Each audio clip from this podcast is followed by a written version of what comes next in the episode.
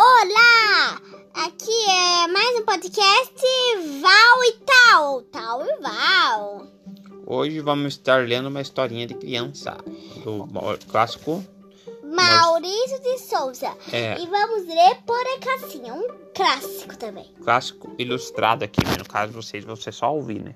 Ilustrado para nós, para eles vai ser uma leitura. Que legal! Vamos ver do que se trata. Começa. Era uma vez uma mulher que queria muito ser mãe. Um dia encontrou uma fada que lhe deu um grão de cevada. A mulher o plantou e cuidou dele com muito carinho. Pouco depois brotou uma bela flor e de dentro dela surgiu uma menina do tamanho de um polegar. A menina recebeu o nome de Polegarzinha. Certa noite, enquanto ela dormia, entrou no quarto um sapo muito feio que pegou a menina e a levou para se casar com seu filho. Nossa! Eca. Você já leu essa história? Eu só vi o filme. Quando acordou e o sapo contou o que aconteceria, Polegarzinha começou a chorar. Os peixinhos ouviram tudo e resolveram ajudá-la, empurrando para bem longe a folha onde ela estava. Eu já escutei e também já vi o filme. Polegarzinha agradeceu aos seus novos amiguinhos, que já estavam cansados, e prendeu a folha em uma linda borboleta. A folha deslizou suavemente sobre as águas. A borboleta virou o cavalo dela. Cavalo alado. Cavalo voador. De repente, um besouro pegou a jovem e a levou para uma árvore. Outros besouros acharam a menina feia e riram dela. Ela só tem duas pernas. E nem sequer tem antenas, como é feia. O besouro acabou se convencendo de que ela era esquisita e mandou-a descer da árvore. Tem seis pernas eles. Os besouros têm seis pernas. Nossa. Chegou o inverno e os pássaros partiram para outros lugares. A pobre menina sofria com o frio e suas roupas começaram a virar farrapos. Ela era bem pequenininha, né? Ela deve ter ficado o tamanho do meu polegar. Tamanho do polegar. Agora virou o tamanho do teu... O que depois do polegar? Anelar, eu acho. Caminhando, a jovem chegou à casa da rata do campo. Bateu na porta e a faminta pediu um grão de cevada. A rata ficou com pena e deixou a menina morar em sua casa. Ai, que rata boazinha. Alguns dias depois, a ratinha lhe apresentou um vizinho muito rico, o senhor Toupeira. A Polegarzinha começou a cantar e ele ficou encantado com sua voz. Essa Polegarzinha é muito espertinha. Para agradar a sua vizinha, o senhor Toupeira convidou as duas para um passeio, recomendando que não se assustasse com uma árvore morta que estava no caminho. Estranho. À noite, a Polegarzinha voltou ao lugar onde estava a ave e, ao a colocar o ouvido em seu peito, ouviu o coração dela bater. A Andorinha estava apenas desmaiada. A Polegarzinha foi lá ajudar, deu um chazinho quente. O seu quarto é quente.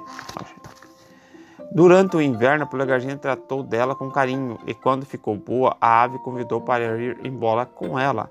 Mas a menina recusou, porque isso causaria grande desgosto à ratinha. Mais tarde, o senhor Toupeira pediu a mão da Polegarzinha em casamento. Ela não queria se casar com ele, mas não soube dizer não. Dona Rata, muito feliz, contratou 4 aranhas que teceram lindas peças para o enxoval. O que é isso aqui? No dia do casamento, Polegarzinha saiu logo cedo para se distrair. Ela estava muito triste, pois nunca mais veria a luz do sol. De repente, ouviu um piado, olhou para cima e viu a amiga Andorinha que passava. Mas ela poderia sair no sol quando ela quisesse?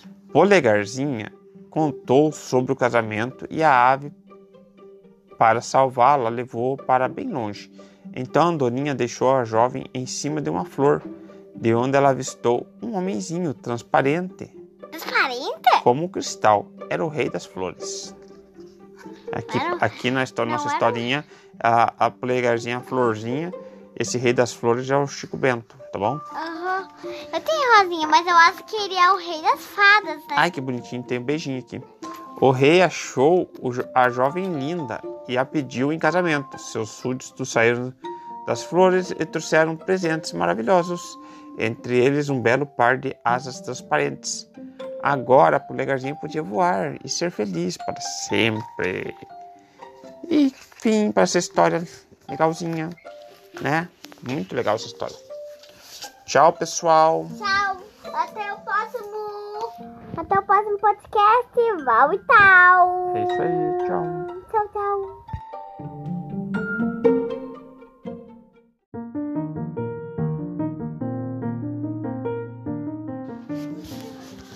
Olá, vamos iniciar o nosso podcast e vou falar sobre Henry Murray. Ele nasceu em 1893 e morreu em 1988. Um fato bem interessante que depois eu vou falar que ele fez uma análise de uma pessoa bem importante aí da história. Henry Murray nasceu em 13 de maio de 1893 na cidade de Nova York, em uma família rica. Em 1915, formou-se em licenciatura em História na Universidade de Harvard. Em seguida, entrou para o College of Physical and Research da Universidade de Columbia, onde obteve seu mestrado de Biologia. Foi em Columbia que Murray começou a se interessar por psicologia. Murray ficou fascinado com o trabalho de Carl Jung em 1925, que encontrou-se com ele em Zurique. Murray contou que os dois conversaram por horas, foram velejar, fumaram, e que esse encontro levou realmente a sentir seu inconsciente. Foi a partir desse encontro com Jung que Murray decidiu seguir formalmente uma carreira em psicologia. Henry Murray logo se tornou um instrutor da clínica de psicologia da Harvard, a faculdade mais famosa do mundo, né?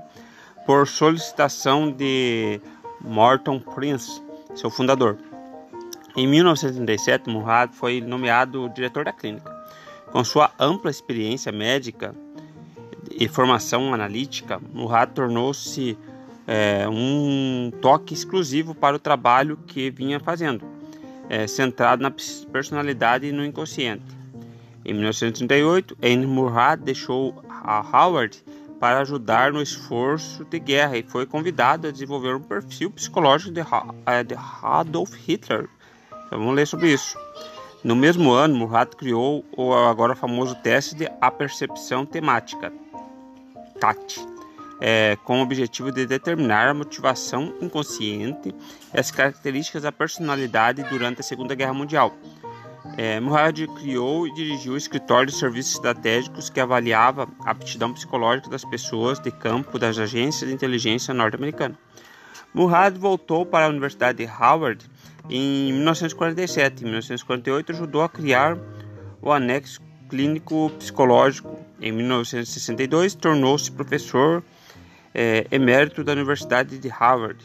Em 23 de junho de 1988, Henry Murray morreu de pneumonia. Ele estava com 95 anos, viveu bastante, né?